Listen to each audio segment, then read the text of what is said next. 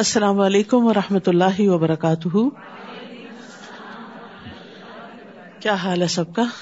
الحمد للہ کل کے پارے کے بارے میں کیا باتیں یاد رہی اگر ہم یہ چاہتے ہیں کہ اللہ سبحان تعالی ہمیں معاف کر دیں، تو ہمیں چاہیے کہ ہم لوگوں کو معاف کر دیں۔ ظلم کو دور کرنے کے لیے ظلم نہیں کرنا چاہیے۔ وعدے پورے کرنے چاہیے کمٹمنٹس نبھانی چاہیے۔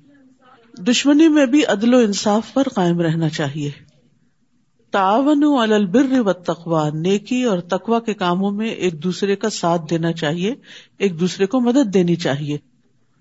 اللہ سبحان و تعالی برائی کو بلند آواز سے نشر کرنے اور پھیلانے کو ناپسند کرتا ہے۔